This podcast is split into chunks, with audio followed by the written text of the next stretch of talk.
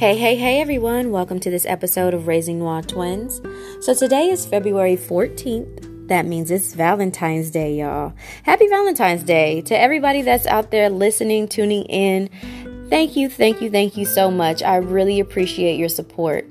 And in honor of Valentine's Day, I just wanted to share my little love story that I have. Um, it's short and sweet, and so I'm just going to jump right into it.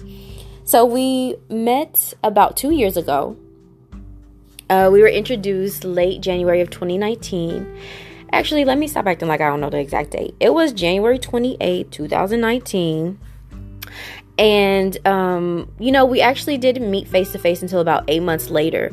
But there was this instant connection that we had, this bond that was like nothing I had ever experienced before. And although it was new and exciting, I was still kind of nervous because it was all happening so fast. But you know, sometimes you just know, and it's like I felt it. I knew like this was love, right? And so, fast forward, months went by, um, and we talked every day.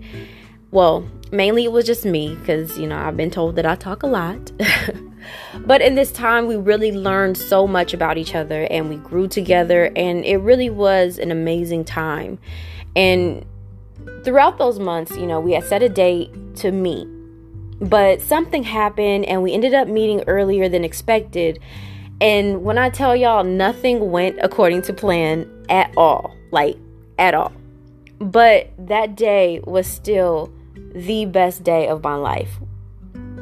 And that day that we met was August 23rd, 2019. And that was the first time in my life, y'all, that I really knew what it was like to love and to be loved unconditionally. Not by one, but by two little human beings. My forever loves, Laren and Siren.